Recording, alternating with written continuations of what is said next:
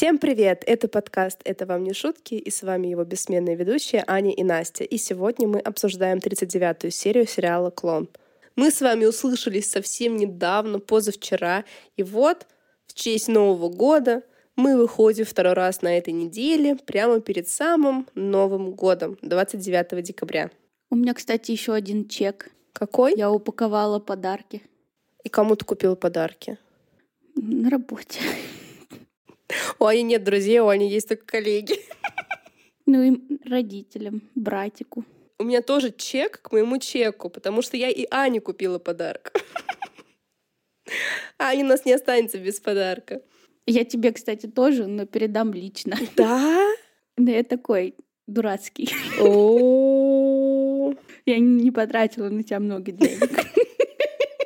Я уже начала получать подарки, между прочим. Мне уже прислала моя подружка подарок на день рождения, но я пока его не открыла, открою в день рождения. И у нее же я попросила подарок. Я не знаю, что за подарок на день рождения, но на Новый год я ей скинула свою избранную из Озона, а именно книгу со сказками братьев Грим с оригинальными сказками, которые такие страшные, жуткие. Я уже ее получила, и уже даже начала ее читать. Она очень красивая, такими со старыми иллюстрациями. Но пока что сказки почему-то не страшные. В раке, получается. Ну, там тысяча страниц, поэтому я, я прочитала только 24. Поэтому надеюсь, что дальше будет поинтереснее. Мне пришла гирлянда раньше, чем я ожидала. Я повесила замечательную гирлянду-штору на свои шторы. Дома сразу просто плюс 100 к уюту. Всем советую и рекомендую. Очень красиво. Я теперь вообще не хочу включать даже обычные люстры. И живу теперь при свете гирлянды. Это просто супер уютно. И я ее точно не сниму больше никогда. Ну, если только кошки не снимут. Да, кошки уже покусились на гирлянду, уже повисели на шторах. Но у меня шторы и так были в лохматы. Сейчас просто еще стали больше в лохматы. Поэтому не особо-то жалко. А еще мы с Настей подняли себе настроение, погуляв по центру нашего города. Да, мы за эти два дня успели с Аней встретиться и погулять по центру Москвы. Мы впервые за многие годы дошли до Красной площади до Нового года. Такого не бывало. Примерно никогда. Да, очень красиво украшено, поэтому очень советуем вам выбраться на центральную площадь вашего города. Я уверена, что там тоже красиво все украшено. Ну и, знаете, такая атмосфера, то, что люди такие все счастливые, с какими-то пакетиками, подарками. Кофе в руках, с чаечками, глинтвейнами. Все радуются, веселятся. Очень поднимает настроение. 10 из 10. Ну и не менее знаменательное событие, что мы с Аней встретились лично. И не просто дома сидели, записывали подкаст и ели роллы, а гуляли, вышли в люди. Вот уж на самом деле хорошее завершение года. Но в этот раз мы не будем болтать о личном, мы перейдем на безличное. И немножко поговорим про новогодние традиции в разных странах. Отгадать в каких? Ну, конечно же, в Марокко и в Бразилии. Аня, расскажешь про Марокко? И я, значит, выяснила, что Новый год в Марокко празднуют три раза. 31 декабря со всем миром, все вместе. Так же, как и мы, украшают дом, украшают улицу, там, в отелях, в гостиницах все украшают. Ну, это считается чисто для туристов. Второй раз отмечают Новый год 13 января. И отмечают в этот день берберы. Это те самые бедуины, истинные коренные жители Марокко. Они отмечают Новый год неделю. Берберы отмечают свой Новый год ну, народными гуляниями, э, готовят традиционные блюда, напитки, э, женщины надевают белые платья, все ходят по улицам, поют песни, играют на музыкальных инструментах, короче, радуются жизни. И третий раз в Марокко празднуют Новый год 9 февраля. И почему 9 февраля? Потому что именно в этот день, 9 февраля, пророк Мухаммед пошел из Мекки на Медину. И именно от этого дня начинается исламское летоисчисление. И этот день не принято отмечать э, шумными гуляниями, отмечают его обычно в кругу семьи. Особо верующие уходят э, в горы, отмечают этот праздник наедине с собой. И, в принципе, все. Ну, там, наверное, особо много ничего не скажешь, потому что на самом деле в Марокко, да и во многих странах мира Новый год — это чисто праздник потусить, и ничего особенного в нем нет. Как правило, во многих странах э, есть более важные праздники, чем Новый год. Как, например, в Бразилии, конечно же, так же, как и на Западе, так же, как и в Европе, самый главный праздник — это Рождество. В ночь с 24 на 25 декабря, который они также празднуют в кругу семьи, А вот Новый год — это более такой публичный праздник, больше как тусовка, нежели как что-то такое сакральное, как, например, для россиян. И в Бразилии основные празднества Новый год происходят на набережных и на пляжах, потому что этот праздник ассоциируется с водой. Это еще с какой-то там языческой традиции. Они преподносят дары богини моря, не помню, как ее зовут, одеваются в белые одежды. Так же, как марокканцы, кстати говоря, потому что белая одежда символизирует, символизирует очищение, новое начало. Но и также в Бразилии декабрь самый жаркий месяц, потому что это лето их.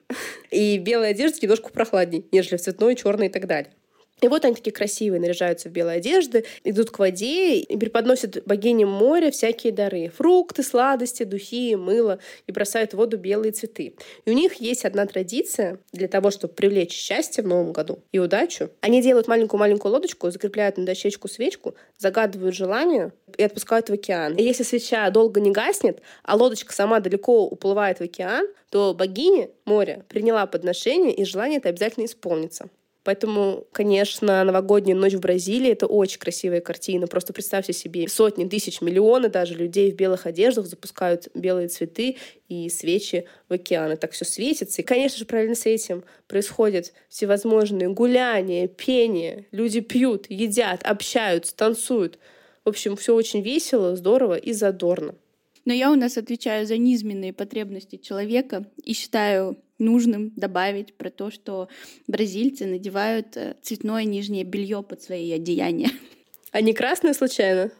Нет. И в зависимости от того, э, какой ты хочешь, чтобы у тебя был год, и что у тебя было там деньги, счастье, любовь, э, нужно надеть определенного цвета трусики.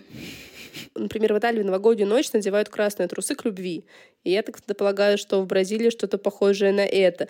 Здесь это отвечает за страсть. Ну, потому что когда я как раз э, изучала традиции Бразилии, у них тоже пересекаются со, со всеми возможными верованиями, в том числе и с итальянскими. Потому что под бой курантов, например, в Бразилии нужно успеть съесть 12 киноградин. И те, кто успел сделать, гарантированно удачи в новом году. И у итальянцев тоже есть такая традиция. То есть пока куранты бьют, нужно срочно, срочно съесть 12 виноградин. Это довольно сложно, особенно если виноградины с косточками. Поэтому, если будете повторять, берите кишмиш. Например, в России мы же пишем желание под куранты, сжигаем и кидаем пепел в шампанское. Ты делала так? Нужно еще успеть выпить. То, что еще квест. Пару раз делала. Заранее готовила желание. Но это мухлёж. Нужно же писать, пока куранты бьют. Ничего не знаю. Помню, что в какой-то из годов я написала желание, сожгла, бумажка до конца не сожглась. И я эту огромную бумажку кинула в шампанское, выпила, делала все залпом и чуть не подавилась. Хорошо, жива осталась. Я причем даже не помню, сбывались ли у меня эти желания, которые я там писала, сжигала. А у тебя? Сбылось. Оно одно было из год в год? Да. Он так нечестно, но когда-нибудь да сбылось бы. Нужно, чтобы оно в этом году сбылось. Ничего не знаю. Я же сказала, что я пока не научилась передавать во Вселенную свои желания. Наверное, все. Не будем затягивать. И приступим к нашей последней серии в этом году. К первой линии. Но мы помним, что прошлая серия у нас закончилась на том, что Лукас встретил на пляжу Латиф, и он проявил небывалую гамму чувств по отношению к своей жене на глазах у этой Латифы. А Маиза презрительно смотрела на эту Латифу. И он объяснил Маизе, что именно в доме Латифы отлеживался, когда в пустыне свалился с бредом. Маиза все, конечно, знает. Она про это говорит. И зачем он дополнительно ей про это сообщает? Очевидно же, что она сразу и встречу эту с Латифой, и уж подавно его объяснение связала с Жади. Че он мучает свою жену на сносях?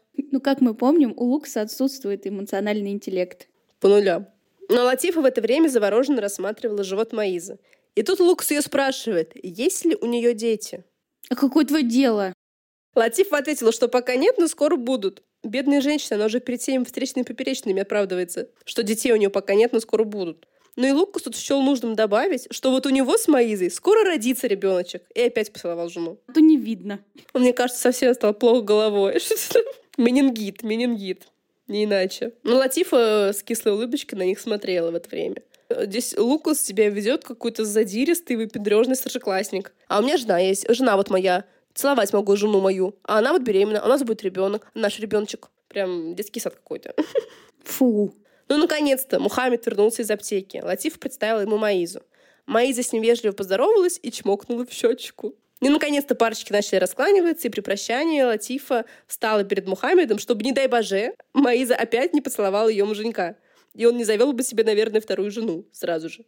Лукас и Маиза уже собрались уходить, как Латифа заявила вслед, что передаст Жаде, что Лукас счастлив в браке. Ну, Латифа-то куда лечь-то? Еще при муже говорит, это при брате Саида. Хотя, с другой стороны, если Мухаммед и Саид будут это обсуждать, а они, наверное, будут это обсуждать, то это будет в ключе, что хорошо, что Лукас счастлив со своей женой, Жади про это узнает и разлюбит этого Лукаса. Мне кажется, это будет в таком виде. Это ведь так работает, наверное, в их голове. Ну, наконец-то, Лукас с Маизой ушли. И, конечно, Латифа возмутилась, что Маиза поцеловала Мухаммеда, чужого мужчину. А Мухаммед задумчиво смотрел вслед этой парочки и заметил, что они поженились гораздо позже них. А вот уже ребенок на подходе. И гораздо позже для Мухаммеда это три года, если что. Ну, потому что, получается, они три года женаты, правильно? Если Лео два года вот исполняется в этой серии, Мухаммед, наверное, где-то за год до. А Лукас с Маизой сколько уже? Два года вместе? Ровно два года как раз, да. У них свадьба была же накануне рождения Лео. То есть у них э, год разницы? Ну, да, получается. Получается, Лукас с Маизой два года в браке, а Мухаммед с Латифой три. А он так просто сказал, как будто они 15 лет в браке и без детей. А Маиза, когда они отошли с Лукасом от э, Мухаммеда с Латифой, хотела взять мужа за руку, а он ее грубо оборвал. «Не надо!» Вот прямо мне захотелось, честно говоря, по башке вот устукнуть. Но Маиза, конечно, не дурочка, и хидно спросила, почему. Потому что она нас теперь не смотрит. Уже дома она, злая и обиженная, ворвалась в комнату, где сидит Лукас и думает о своей жизни, и высказала ему все. Послушай, когда тебе захочется меня поцеловать или обнять, я предпочту, чтобы это было не на глазах у посторонних. Что такое, Маиза? Я не идиотка. Я прекрасно поняла, что ты делаешь. Ты была со мной очень ласкова. В чем дело? Кто эта женщина, Лукас? Кем она приходится Жади? Сестрой. Понятно. Что? Я встретился с ней на улице. И что ты хотела? Чтобы я притворился, что не знаком с ней? Я это сказала? Ты так задала вопрос. Ты спросила с намеком. А почему ты злишься? Потому что ты узнал, что твоя Жади счастлива в браке с другим? Нет, я не злюсь, это ты злишься. Что такое, Маиза? Но Лукас тут по классике газлайтит Маизу. Тебе все показалось, ты злишься, ничего такого не было и так далее и тому подобное. Ну, яблочко от яблоньки. Мы помним, в кого у него эти черты. Папеньку родного.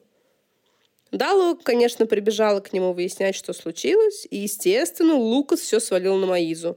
Мол, у нее приступ был на ровном месте. Вот прям на ровном, мелкая противная душонка. Он мне прям вообще в этой серии взбесил своим отношением. Очень неприятный он здесь. Он даже Двалду перебил. Ага.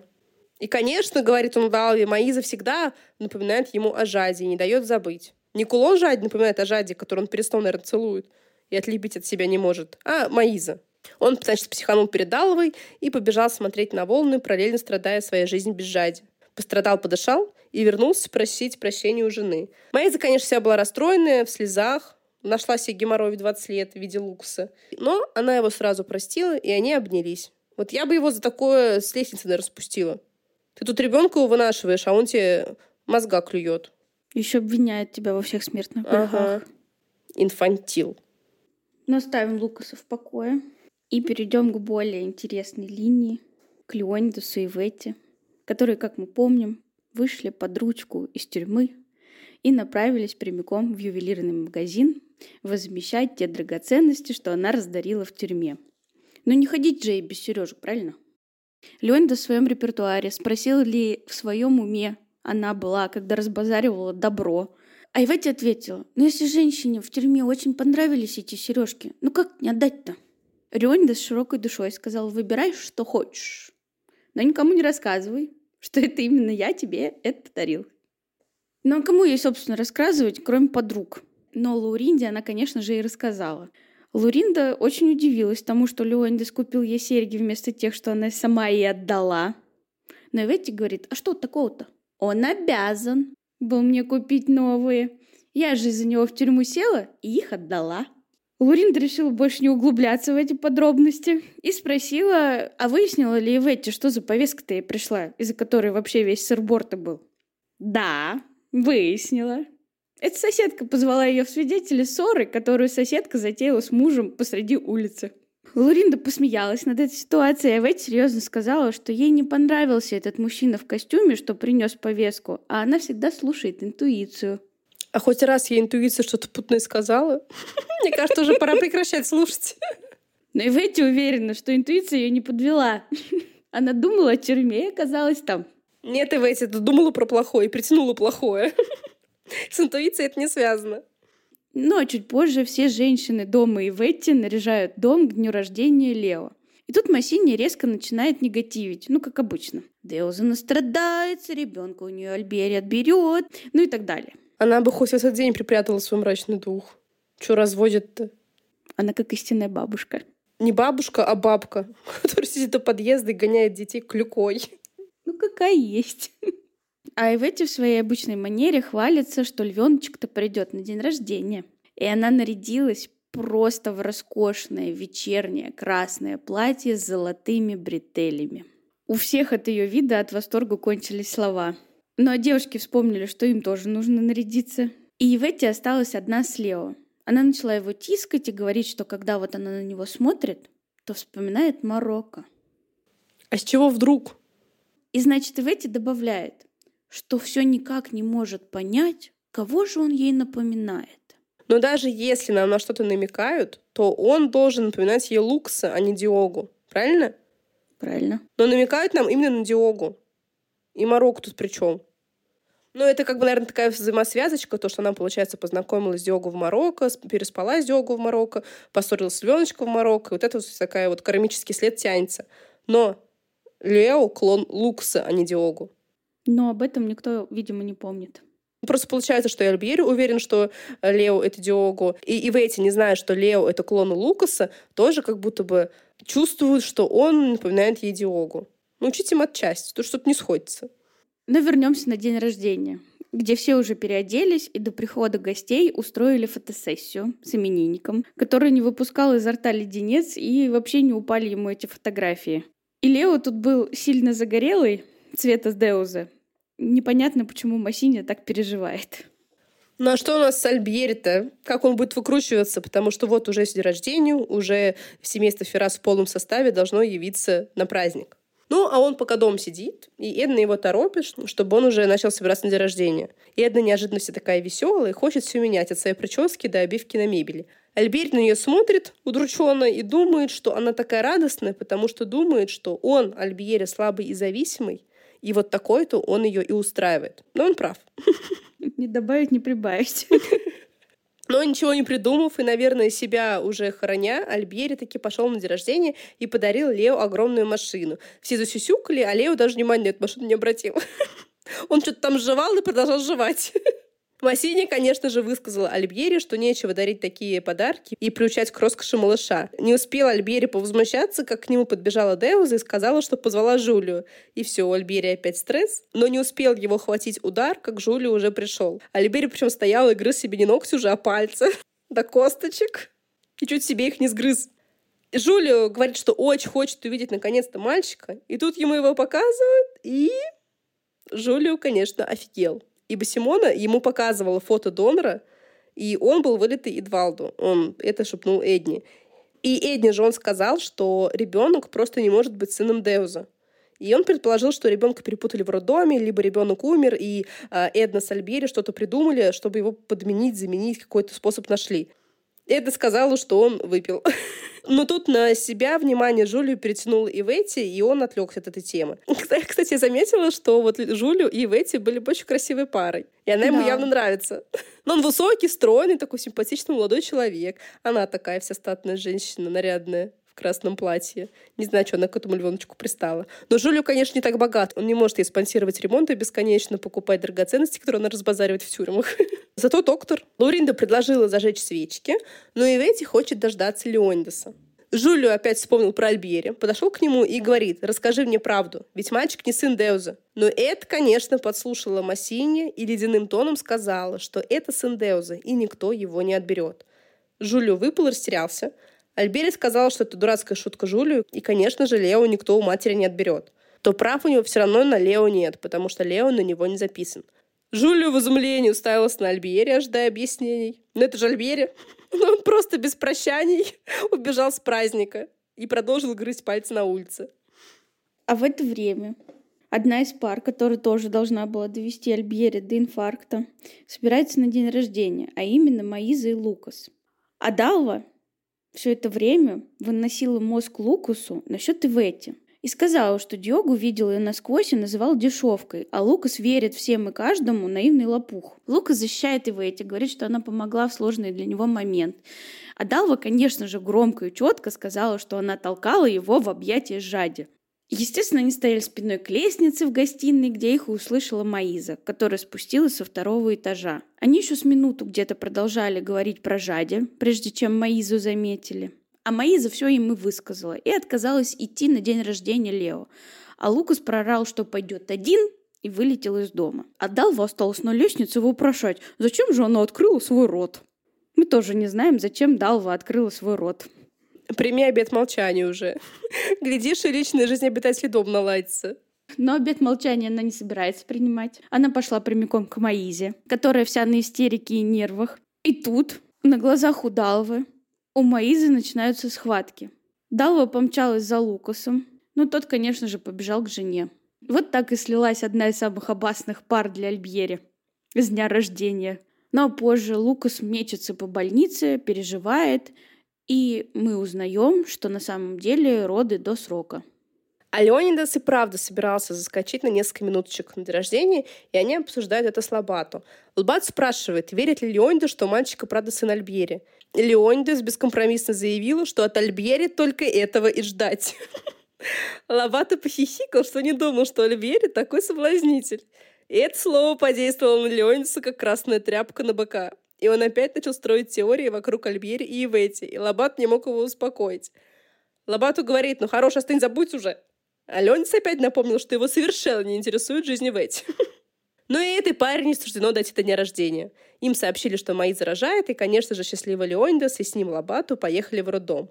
В роддоме у Леонидаса флешбеки с рождения близнецов, и тут он спрашивает, а как же Альберт нет? А Альбери должен присутствовать на рождении всех членов семьи Феррас? У него это в контракте написано. Даже когда он в немилости.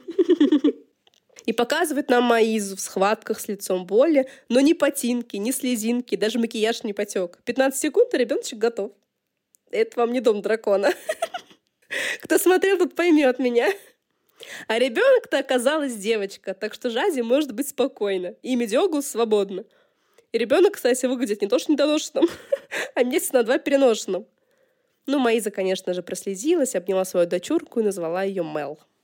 Но в Марокко Жади, как обычно, с видом городской сумасшедшей, вся растрепанная, несется по Медине и прибегает в дом Али. Накидывается на Зарайда с новостями о Лукасе, которые ей, конечно же, сразу доложила Латифа. В общем, Жади поверила в то, что Лукас счастлив до небес со своей женой.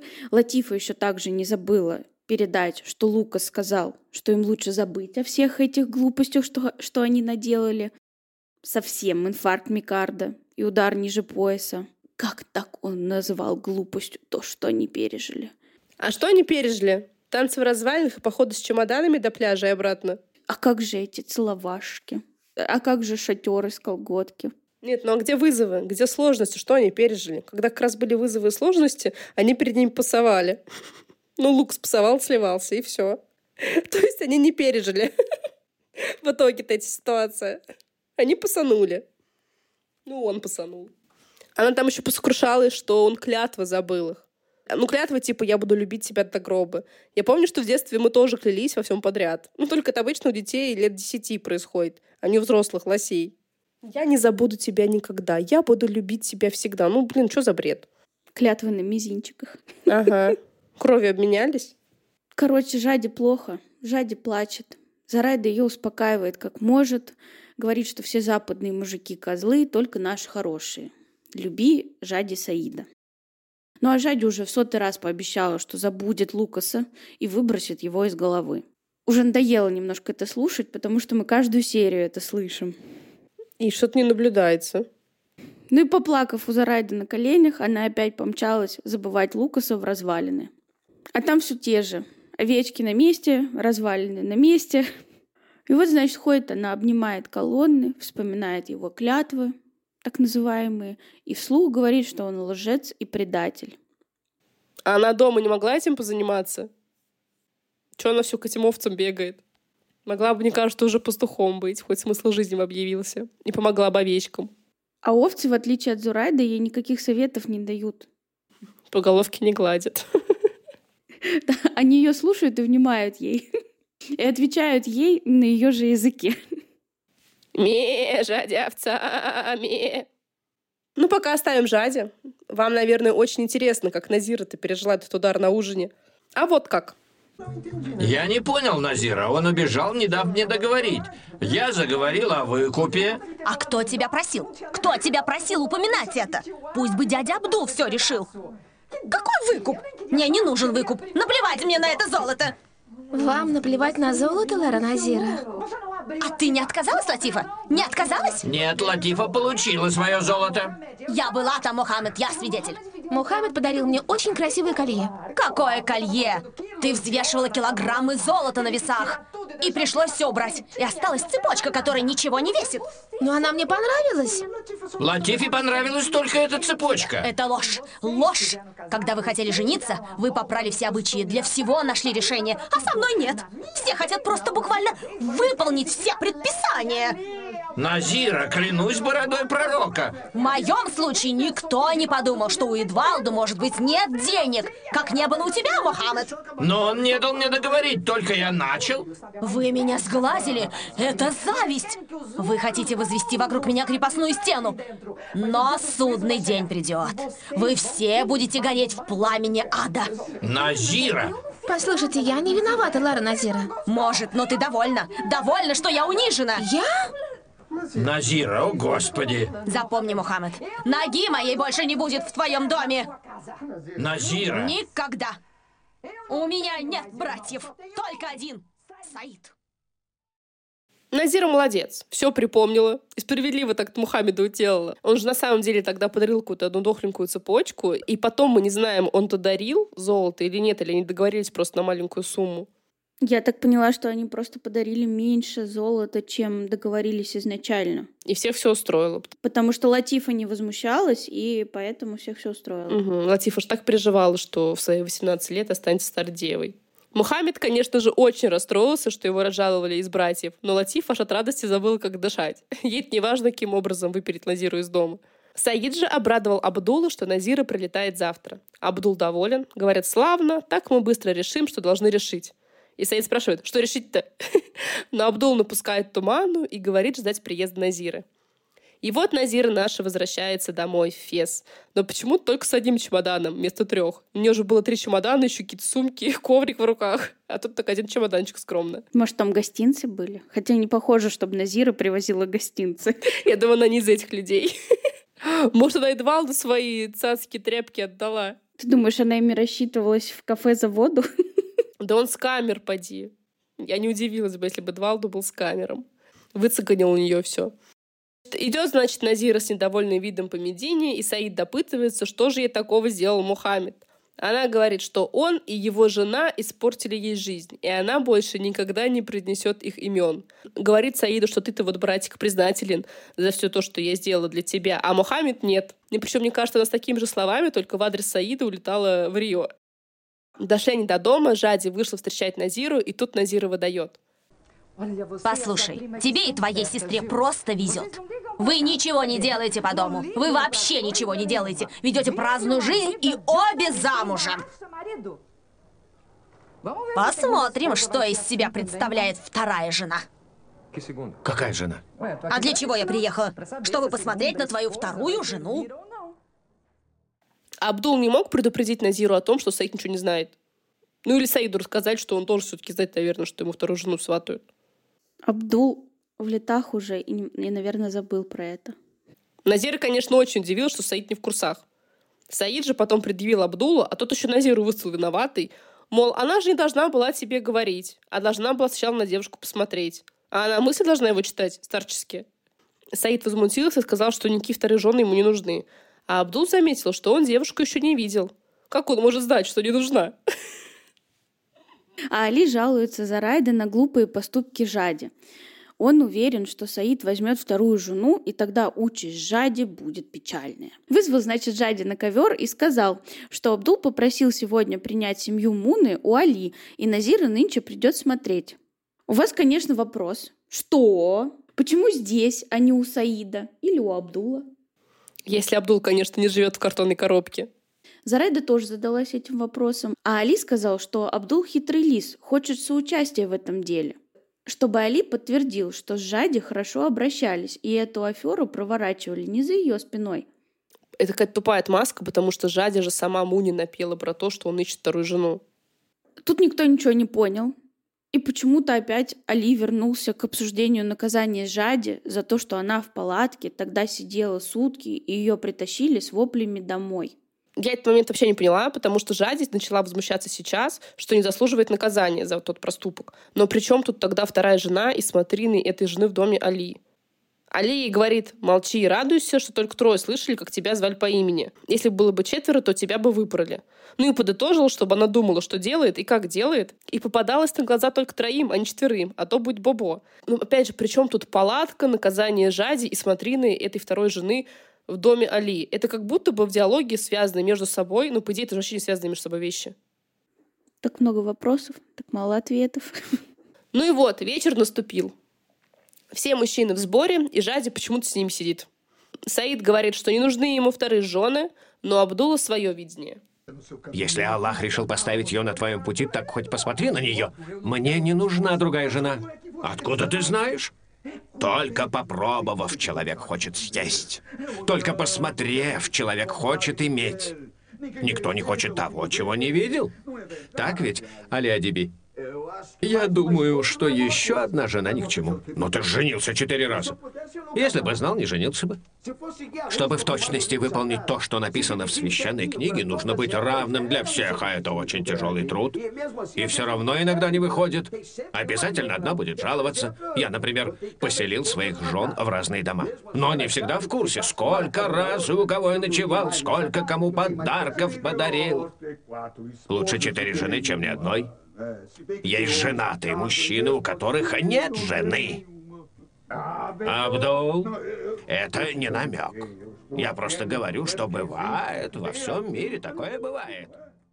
То есть, согласно Абдулу, лучше четыре жены, чем ни одной? Тогда почему у него нет ни одной? Он, может, признался нам в своей главной тоске жизни? Может быть, он принял какой-нибудь обед безбрачия? Да с чего вдруг? Это спойлер, но через 20 лет у него же будет моментик с одной женщиной. Так он будет просто о ней мечтать. Ну, не знаю. Просто с чего ему обед безбрачия принимать? Просто он еще не встретил ту женщину. Просто потому, что он в картонной коробке живет от холодильника. Ему некуда приводить свою жену. Но Жаде надоело все это слушать, и она пошла на кухню, где Назира рассказывает Зурайде о своей любовной трагедии. Страдает, что братья нехорошие человеки, хотят, чтобы Назира была без мужа и всегда при них, выполняла работу, которую их жены отдалиски не выполняют. Пожелала Саиду хорошую вторую жену и деточек. И все это, конечно же, глядя в Жаде прямо в глаза. Наконец-то пришла семья Муна. Назира ее сразу облюбовала, Муну, и увела в комнатку для женщин, продолжая восхищаться ее красотой. Спросила, понравился ли ей Саид. Конечно же, ей понравился Саид, и Назира вводит ее в курс дела. Саид — отрада для глаз любой женщины. Он красивый, богатый и добрый. Он знает, как угодить женщине. Мне уже говорили. Это я его воспитала. Я всему научила его. Он привык есть очень хорошую еду, он привык к убранному дому, очень чистому. Его первая жена ничего не умеет делать и не хочет. Да? Именно поэтому он и хочет жениться снова, чтобы иметь жену, которая будет ухаживать за ним так, как ухаживала я. Я немного умею готовить. Научишься. Если есть добрая воля, научишься. Я научу тебя делать так, как ему нравится. Если ты будешь делать все, что я скажу, может получиться так, что он разведется с Жадей и останется только с тобой. А откуда Назир знает, что там умеет и не умеет Саид? Она, конечно, очень хитрая женщина, сразу еще развод пообещала. С наскока. Муна, конечно же, сразу купилась на эти обещания, и глаза ее загорелись. Назира начала строить планы, как бы Муну подсунуть Саиду, чтобы он разглядел ее во всей красе и в потайном месте. Но она и придумала, что включит музыку, и Муна будет танцевать для него, притворяясь, что его не видит. Ну и, конечно же, без платка и без пранжи. Назир у нас восточный сутенер. А чем так Назире приглянулась эта Муна? Тем, что она не жади. Ну а откуда она знает, что Муна будет лучше Жади? Я думаю, что Назира так далеко не смотрит, ее просто бесит Жади, она хочет вторую жену Саиду. Но даже если бы Саид женился на этой Муне, а спойлер, он, конечно, не женится, она бы эту Муну тоже затерроризировала. Так это получается на двух адалисок надо орать, а не на одну. Столько энергии тратить. Так она еще и тратить мужа у нее нет. И нужно как можно больше жену у братьев. И Назира сразу же приступила к воплощению плана. Музыку включила, волосы ему не поправила, движение показала и пошла завлекать Саида в комнату. Это так странно, включить музыку без спроса в доме незнакомых людей и начать изгаляться под эту музыку. Вообще не подозрительно и адекватно. Назира же просто увела Саида в эту комнату, в восторгах описывая Муна. Саид продолжает говорить, что никто ему не нужен, кроме Жади, и Назира подговаривает его подсмотреть за Муной сквозь платок. Это вам ничего не напоминает? Только Жади-то тогда на самом деле Лукса не видела. А ее чуть не убили за это. Причем Муна танцует гораздо более откровенно, чем Жади тогда. Даром, что не раздевается, ибо танец, наверное, для стриптиза больше подошел бы, нежели восточный. Ну, у Жади тогда пуп был виден. Но у нее был совершенно адекватный восточный танец. Ничего такого. Простенький, я бы сказала. А тут очень интимно. Согласна с тобой. Тут на самом деле просто эта Муна так изгалялась. Я думаю, это нужно даже в дополнительные материалы будет поместить, чтобы все посмотрели, что мы не голословно ее обвиняем. Ну, не обвиняем, конечно, она имеет право так танцеваться, просто очень странно, будучи восточной, добропорядочной девушкой, э, изгаляться при чужом мужике в чужом доме, зная, что этот мужик будет на тебя смотреть. Какой-то дешевый приемчик. И, конечно же, это занавесочка в полуметре от Муны, совершенно прозрачная, да и Саид вообще наполовину только ей прикрыт. Она, мне кажется, даже особо вида не делала, что его не замечает. Да, кстати, она ему улыбалась в его сторону постоянно. Ну, надо сказать, зрелище ему понравилось. Он смотрел с открытым ртом. Как мало ему надо. Может, и не жади ему нужна, а просто танцовщица. Саид признал, что она красавица, Назира пошла знакомиться с родителями, а Саид продолжал завороженно на нее пялиться. Но тут, на беду, в комнату вбежала Жади и начала шушукаться с Муной, и Саид все понял. А Муна вообще бестолковая. У нее мозгов вообще нет. Она же знает, что Саид подглядывает. Так может, она танцевала в экстазе и не заметила его? Да, конечно. Но узнаем, чем дело кончится уже в новом году. А еще в новом году мы узнаем, сдвинутся ли с мертвой точки отношения Ивети и Львеночка, изменятся ли отношения Маизы и Лукаса с рождением дочери и как будут замаливать грехи перед Назирой Латифа и Мухаммед. Не переключайтесь. И мы поздравляем вас с наступающим Новым годом, с наступающим нашим православным Рождеством, с праздниками. Желаем вам отдохнуть хорошенько. Набраться сил, энергии. Не напрягаться никакой работой. Проводить побольше времени со своими родными, близкими друзьями. И успеть загадать желание под бой курантов. И съесть 12 виноградин. Ну или сжечь эти желания и выпить их пепел в шампанском. Но это уже кому как нравится. До встречи в новом году. Целуем вас, ваши Аня и Настя. Спасибо вам большое, что вы весь этот год были с нами и слушали наш театр двух актеров. Пока-пока.